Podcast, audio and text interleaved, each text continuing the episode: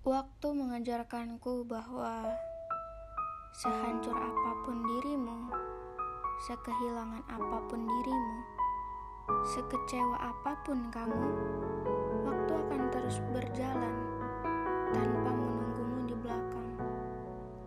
Kita boleh berdiam diri di tempat, tapi tanpa melakukan apa-apa, waktu terus berjalan ke depan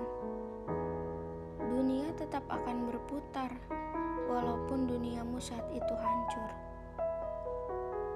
Aku membenci waktu karena aku terus menua tanpa melakukan apa-apa, sedangkan waktu mengejekku di depan sambil berjalan.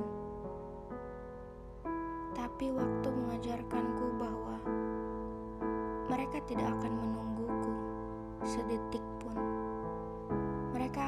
terus menungguku untuk berjalan ke depan